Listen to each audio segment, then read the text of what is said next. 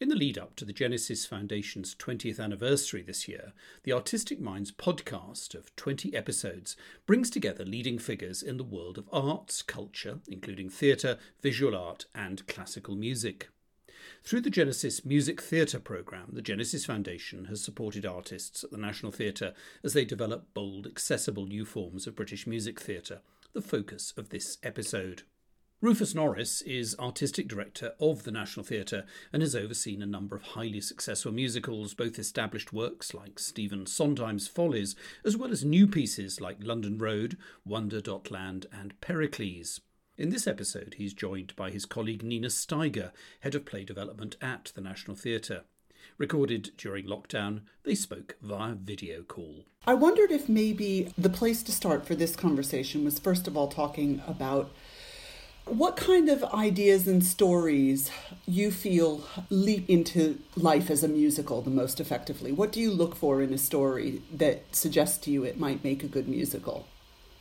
I don't know. It's a very, very broad question, isn't it? And in a way, the thing which persuades me whenever we're sitting down with composers and writers is their passion for it. That's always the first question. Why is this a musical? Why are these people singing rather than speaking? What is the nature of the heat, I suppose, in the story that really lends itself to that kind of heightening, and then it is their eloquence and passion in answering that which sort of answers the question to a degree. It's tricky. Musicals are often adaptations. I mean, we have done completely new musicals, but even then they tend to be adaptations of ideas that are already partly formed. And in the case of an adaptation, you've got to go, why this medium? Why does the creator of this, whether it's a fairy story or a book or a film or a play or a load of verbatim material, why does the creative source of that want it to be done in this way? I could put the same question to you. What do you look for?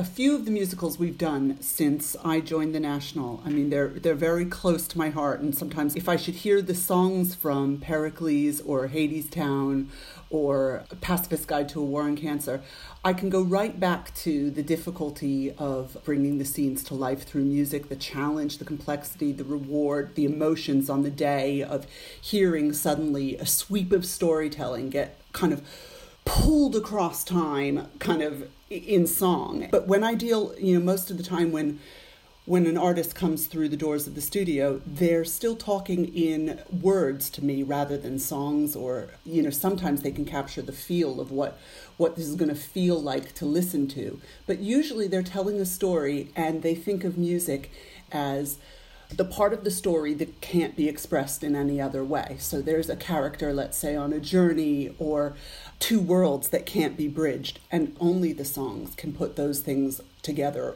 It kind of often holds the mystery bit of the story, whether it's, in some examples, it's the mental illness or complex mathematics or, in something like, let's say Hamilton, not that was pitched, but, it's that fluidity between the past and the present. And, I think about how music sometimes covers for just the drudgery of everyday conversation. When set to music, it kind of it elevates. So I think the thing I'm always looking for is an ability to say, let's say I was pitching it to you, upwards to you, Rufus, I would want to be able to say in a sentence what the music is doing for the story and what the story is doing for the music. It's difficult, isn't it? There's so much theory about musical theatre that, it's easy to get bogged down in painting by numbers. But I guess for me, there's just to dig into what you're saying a little bit further. There's a couple of key sort of touchstones. One is, a long, long time ago, my kind of job to get through the week and pay the rent was to teach opera singers how to act. And every year we do a session where I'd come together with the person who was teaching them how to sing and the person who was teaching them how to move. And we'd do a kind of tagging session. And I remember one time the singing teacher said, and I think she might have been using Dido and Aeneas, but let's say, any great opera composer will have a section of recit. People are talking, someone's talking, saying, oh, it's really bad. My dog died, my kids have all become delinquent. My husband left me. And then there's 16 bars of music after the recit's finished. And then we go into the aria, which is I'm going to kill myself, I'm going to kill myself, I'm going to kill myself. And they say the same phrase lots and lots of times. That's kind of diluting it down in a cartoon way. But what's really interesting is that 16 bars, that this is what the person needs to do to compute what has happened to them and lift off, elevate in the way that you're talking about, to the point where their conclusion has to be sung, that speaking simply isn't enough. And there's something else that I'm always interested in, which is the idea of form from content. If you're talking about complex mathematics, I already know what that music needs. It just has to sound like, we know it. Maths and music are so, they're art forms that are intricately connected. You can hear the vocal promise. When somebody says, look, this is about a maths genius, or this is about somebody trying to understand really complex auditing, which you might go, okay, that's the world's most boring idea. But if you're thinking about it in terms of the musical, of course it's not, because then you go, okay, now I'm gonna believe you that maths is an art form in this way. And you're right, it can be somebody can be bored, or they can be taking drugs, or they can be depressed, or they can be elated through love, which is of course the one that most go for. But then each one of them in the context of that story, there's something about the content which might give you a way into form. And there are lots of examples. If somebody represents order, I'm thinking that, there's a song in Company by Sondheim where the first part of it is the minister singing, bless this day, husband joined to wife. Da, da, 1, 2, 3, 4, 1, 2, 3, 4, 1, 2, 3. And it's very, very foursquare. And we represent the church and marriage and the institution. And then the man who's going to get married sings, today is for Amy, but he goes, today is for Amy. So he's doing a ninth. So he's really stretching, he's reaching beyond himself. And you know that he's kind of just trying a little bit too hard within this foursquare. Here's the sanctity of marriage. And there's a guy there who's just working a bit. And then it comes to Amy, his partner, and she's going, digga, digga, digga, digga, digga, digga, digga. And it's, thanks very much, but I'm not getting married. And it's her heartbeat that is racing with nervousness about, and what he's doing in three really simple moves is going, this person is overreaching, this is the foursquare nature of the institution of marriage, and this is somebody who's desperately nervous about it. And, the song is almost writing itself, and it's very, very successful. That's really exciting when you hear a composer or writer really start to understand how they're going to turn the material into a musical because of the material itself.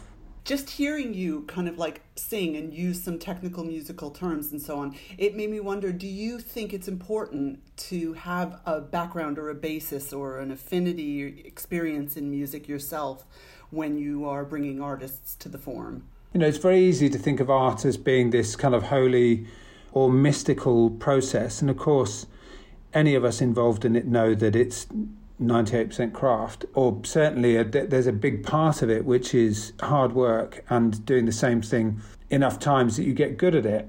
So I would say in our experience, the musicals that you mentioned, Hadestown, A Pericles, Pacifist's Guide, also Wonder.land, Mr. Gum, I think they're the 5 new musicals that we've done.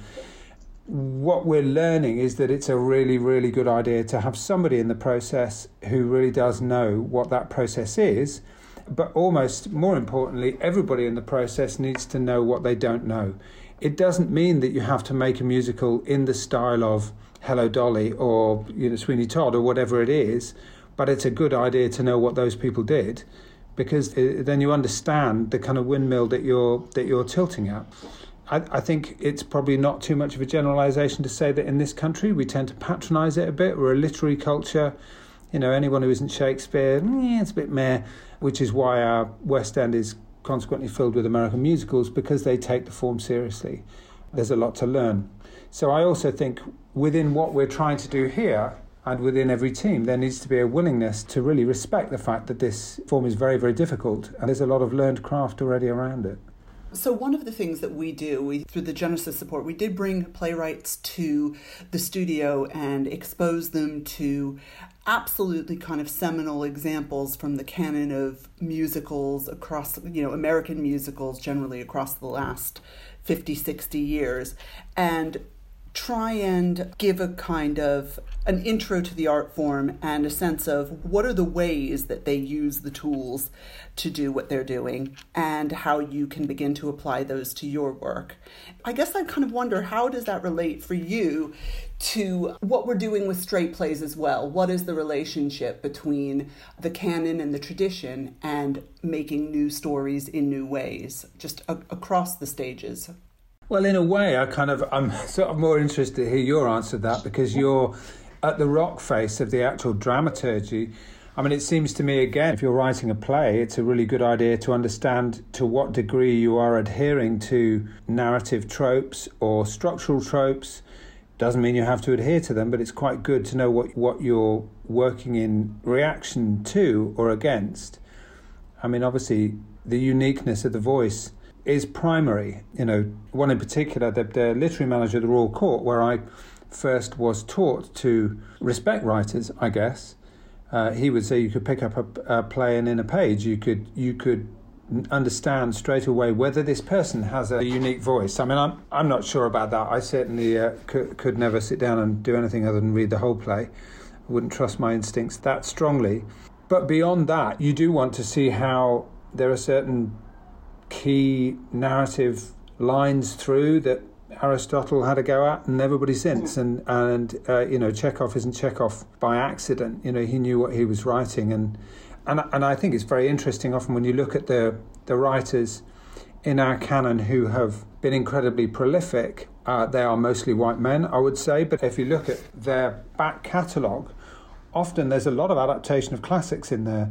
And this is partly how you learn your craft. You know, I can remember sitting in a rehearsal room with David Hare and him giving me a point.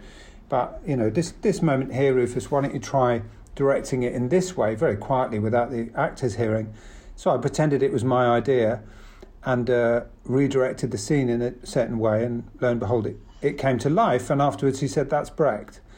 And, of course, he knows that that's Brecht because he's adapted most of them. I just use it as an example of the value of understanding what the bones of our literary culture are all about. But if I was to give you a straight question, how does developing a play differ from a musical, or how does rather developing a musical differ from a play, rather than what they've got in common, how would you answer that?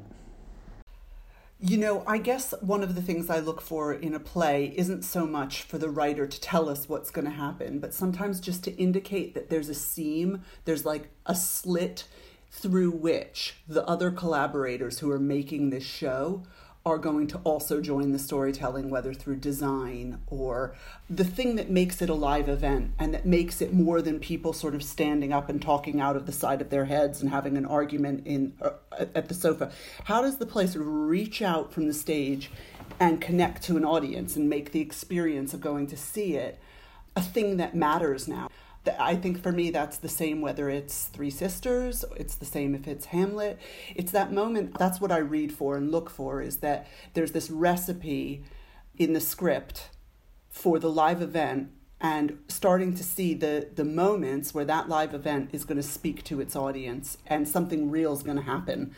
And I guess, you know, the songs often stand in, I suppose, in a musical, suggesting that they will happen and they will create feelings and emotions. But I guess one of the things I look for in a script is where it tells you that something more than just the story of people talking on stage is happening.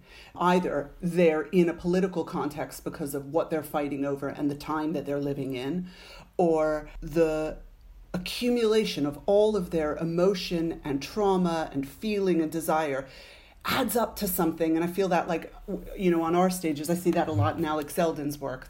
Things add up to more than what you thought they might be because of all the accumulated energy and this moment where there's just a slight pivot and a consciousness of the meaning of the story.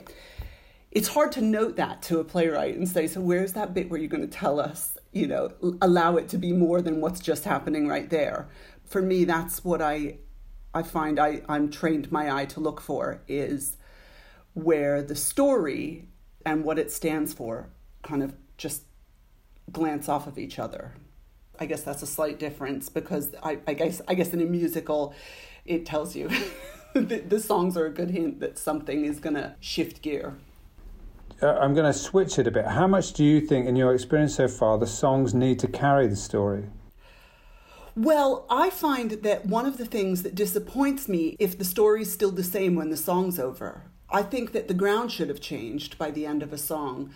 Either the character knows more, their consciousness has shifted, or the audience's has. They've had something told to them. The character hasn't shifted. They just are where they were at the beginning, but the audience has moved on. Their understanding of what's happening has changed. But sometimes I feel like a less successful song maybe just does that exposition and nothing's really different by the end. That's often a sign that something more needs to happen.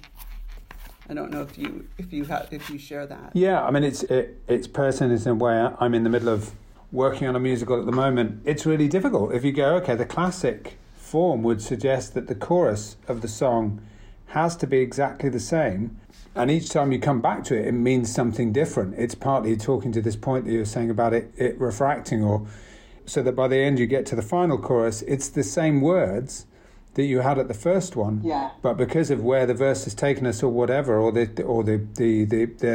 kind of realization, or the growing, whatever it is that the character's going through, it means something completely different. And that's a fantastic discipline to go, no, you can't change the words. It's just got to mean something else. So yeah. So the words themselves cannot be too prescriptive or simply expositional. And we did this a lot, actually, in the dramaturgy of the songs in Pericles, how a little musical flourish can be repeated and mean a different thing and actually do a huge amount of exposition for you, whether it's just that, oh, Pericles, and you hear it over and over, and it's like it starts from being a scolding of this incorrigible young prince. And it takes on his royalty and his journey, and it's his anthem. But there are little motifs that he would carry with him, and you'd hear them in different ways as he grew up and start to understand where he'd been, where he was going, what he was, sort of destined to become. But I think that it's sometimes through lyrics and sometimes just through how things are played and played through and held up. You can do a lot through those repetitions, as you say. I'd like to move us on if we can. I know one thing that I hear myself saying frequently is that creating a new musical is the most difficult. In all the work that we do, that is the most difficult. And people who've been round up houses with it say musicals aren't written, they're rewritten, that it needs layers and layers and layers. Why do you think that is? Why is it so hard? It's funny, I guess for me, it's one of the questions is sort of where do writers' ideas come from? Or but putting that another way, it's like, why, when a writer only has one play in them, why is there only one play in them? If you can do it once, why can't you do it over and over? Where does inspiration come from? And I suppose that the question about musicals is there's so many different requirements in terms of the support and development. I think that's quite hard, and not everything comes together all at the right time. I think it's like a dovetailing of a huge amount of creative process and many different voices and strands and skills. I think that's one of the reasons. Why do you say it? Music bypasses the brain in a way, doesn't it? It affects you in the gut. So there's an added other dimension that just seems to require working, and I suppose in the simplest terms you've got many more cooks, with a play in a kind of the old-fashioned thing where you receive, and it does, we know it happens sometimes that somebody will deliver a play and we go, okay, we had a play that came in Downstate by Bruce Norris, and we read it and we said, okay, well, we're just doing that play. And that's all there is to it. And I don't know if a word changed, probably a word or two did, but it was just there. He wrote it and it was complete. If you're writing a musical, you've got the original story, you've got the book writer, you've got the lyricist. Maybe the book writer is the lyricist, or maybe the composer's the lyricist. So that relationship between the book writer and the composer, or maybe it's a three-way one, is really key. Then the MD comes on, the whole music team around it is really, really complex. The supervisor, what do they do? The person who's doing the arrangements can completely transform how a musical feels, and as we know, choreography is a really, really key part of it. That's not even talking about the director and what the different actors bring to it. It just feels like it's a multi-headed beast somehow. And it's something that also seems to need to be discovered on its feet. You know, with a play, you can read it, and if you know what you're reading, you can go, okay, this is just going to work. You don't even need to do a read-through, just get on with it. Now, some plays that isn't true of, but if you're doing an adaptation, usually that I've found, and I've done a lot of adaptations, that needs more process. Because again, you've got this marriage of the writer and the adapter, you know, that needs to be really worked through. One of the kind of cliches about making musicals is we need another workshop. What do you think happens in a workshop? So what practically happens is that the writer comes in, the composer comes in, a person who catalyzes the relationship between those two people kind of comes in. Sometimes it will be to teach songs to singers and actors.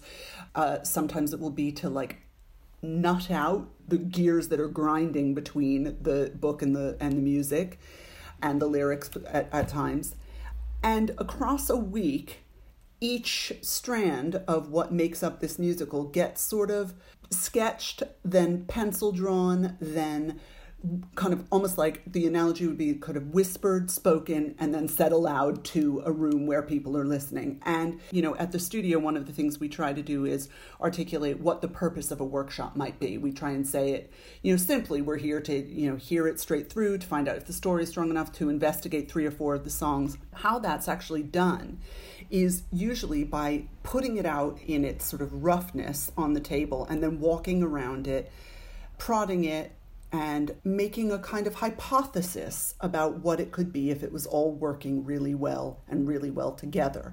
And the trouble is that sometimes things don't develop in exactly the same way. So let's say the book or the narrative might develop more strongly or quickly or in one direction and not perhaps compatibly with the music. But the purpose is to kind of stand it on its feet, and usually there's people listening. So it becomes slightly performative because someone is listening. It doesn't really matter how many people are there. Something happens by the end of the week and it's proposed as a live performance. And we all then kind of collectively imagine what it might mean if everything moved in the right direction. What could this be? And we then start very quickly working out the algorithm to hedge how long and how much money and how much time and how much resource would it take to get it there. That's the best case, when you really feel that there's magic about it. And goodness knows there's plenty of projects that we've workshopped that have been ones that have gotten away, or they fall just ever so slightly short. They sound fantastic on paper, but something happens in the exploration that lets you know this isn't the moment to put the amount of muscle and resource behind it. And do you think you know when something in the end, when you get to the point where you just think, however much time and energy and heart and blood and guts we've invested in this, this feather is just not going to come off the ground? Have you been in that situation often? I definitely have, but I've also been very aware, I'm sure you too, when it is going to come off the ground, just not with us. You know, what does it take for something that's quite good and could be an absolutely banging kind of little underground musical, or in the right venue, this would soar. But even if it went on in the Dorfman, it wouldn't be the truest expression of what this idea wants to be. And it's interesting, you know, if I think back to, I mean, we've all seen the video of Lin-Manuel Miranda doing the first opening number of Hamilton before it was even going to be a musical, to Barack Obama. But I saw, I think, the 4th or 5th preview of Hamilton at the Public Theatre, 200, 220 seats. We don't have that. And that's Hamilton. And you know, even if you track through a musical like Hadestown, you know, we know what that went on to win all the Tonys. And, you know, I'm sure when COVID passes, we'll continue its sold-out run. When it came to us, it was already the 3rd iteration of that show. And I wouldn't say we were an out-of-town tryout. With all the focus that comes to a show here, it was very, very good that they already had an incredibly clear idea about what they were going to try to achieve in this iteration of it, because they'd already had a couple of goes in a not-for-profit off-Broadway theatre, and then in Edmonton, slightly bigger, and then they came here, and then they finally get the, you know, it's... most of those big shows have been on a long, long journey. And so many shows that are so great don't quite make it. I mean, I hold really dear to my heart a workshop I was part of producing at New York Stage and Film 20 years ago. I still I have this bootleg demo from that workshop. It's one of my favorite things to listen to. I eventually had to get it burned onto a CD because the cassette was so faulty, and it never happened. It never came off, and it was this something that among us was like this cult, almost incredible story. And I mean, it's one of obviously hundreds and, you know, certainly of shows that you've developed, Rufus. I'm sure there are many that you know, it's hard to wonder what would it have taken? You know, what was the missing ingredient? It's an interesting thing, isn't it? Because I think if you're coming at musicals from a drama perspective or a literary perspective, music has a sort of, I mean, it's something else. That's proper alchemy to be able to write songs. And yet when I've worked with songwriters, people who are just, you know, and I'm lucky in that I've worked with several, you know, international songwriters, and, you know, when I've worked with them on stuff and you end up with a song and you think, I think it's absolutely beautiful, and somehow it doesn't make its way into the show or into the film, and you go, okay, this isn't, you know, we're at the point where we have to ditch that, and I feel very embarrassed about it. The songwriters are invariably, oh no, don't worry, I'll just do another one. You know, it just goes in the bottom drawer, and the bottom drawer is a very full bottom drawer, but actually sometimes things come out of the bottom drawer as well that, you know, that can be recycled. So again, it's partly a craft thing, isn't it? That's what they do. They can churn more out. It's a difficult moment though, when you have to effectively kill a song and say, what we need to get covered in this period of the show remains the same, but this isn't doing it. So let's somehow start again. Partly what the workshop is about is just to hone in on a part of it in the knowledge that all of it needs to be kind of turned over and honed so much. In a way, it's been revolutionary for us in terms of thinking about musicals at the National Theatre that Genesis has given us the support, because it really enables us to think long term, and that's what has to happen, you know. As you say, first of all of us just getting a bit more educated about what this form is, and then start to build our own structure of how to develop the work. It's a really long-term game. Is the way we work going to change now, post-crisis, post-COVID, how we bring our teams together, what you'd like to see on our slate, what kinds of stories you'd like music to be involved in and holding? I mean, have your ambitions and hopes for the kinds of big-scale music work we're making, have they changed at all? You know, it's hard to say because we're still very much in the middle of it. I think we've all got little people on our shoulders saying, you're lazy, or, you know, you're stupid, or whatever it is. And mine often says, you're a coward, in that you're not bold enough in going, you know, actually, if I think about the piece of work, certainly one of the 2 or 3 pieces of work in my career that I've been most proud of, it would be London Road. And whoever thought that could be a musical? I mean, that just can't be a musical. It's not possible. How would that possibly work? And certainly it's not. Doesn't fit any of the classical kind of criteria, though the people who made it were, I think, aware of a lot of those. And that came out of a boldness of vision, not mine. I was very lucky to be attached to it. I think this period has illuminated, in sharper contrast, because of Black Lives Matter, as well as the kind of appalling circumstances that the freelancers have been put under during this time, I think it's really illuminated the importance of the gatekeepers making sure that those gates are open and are brave in how they keep them open, and really look in a much broader way about where these big stories and how these big stories, where they're going to come from and how they're going to be told. So whilst in this moment now, it's very, very difficult, it's very challenging, it's going to be, I think, quite profound how many people fall out of the profession during this period. It's all for nothing if we, the gatekeepers, don't come out of it with more courage in terms of how we make sure that what we're doing and the stories that are being told and the breadth of the way they're being told is not significantly more expansive in the future. Music is owned by everybody. Every community has deep roots in music. If you ask, I read a survey the other day where they asked people around this country whether they thought the arts were important to them. and I think 40% said they were. And then they said, is music important to you? And 92% said it wasn't. You go, okay, it's a way in for everyone. For more information about the National Theatre, go to nationaltheatre.org.uk, where you can also find full details of the National Theatre's streamed offerings. And to find out more about the Genesis Foundation and its partners, please visit genesisfoundation.org.uk. To listen to more episodes in the Genesis Foundation's Artistic Minds podcast series, do subscribe and do consider leaving Artistic Minds a review. And do look out for another Artistic Minds episode very soon.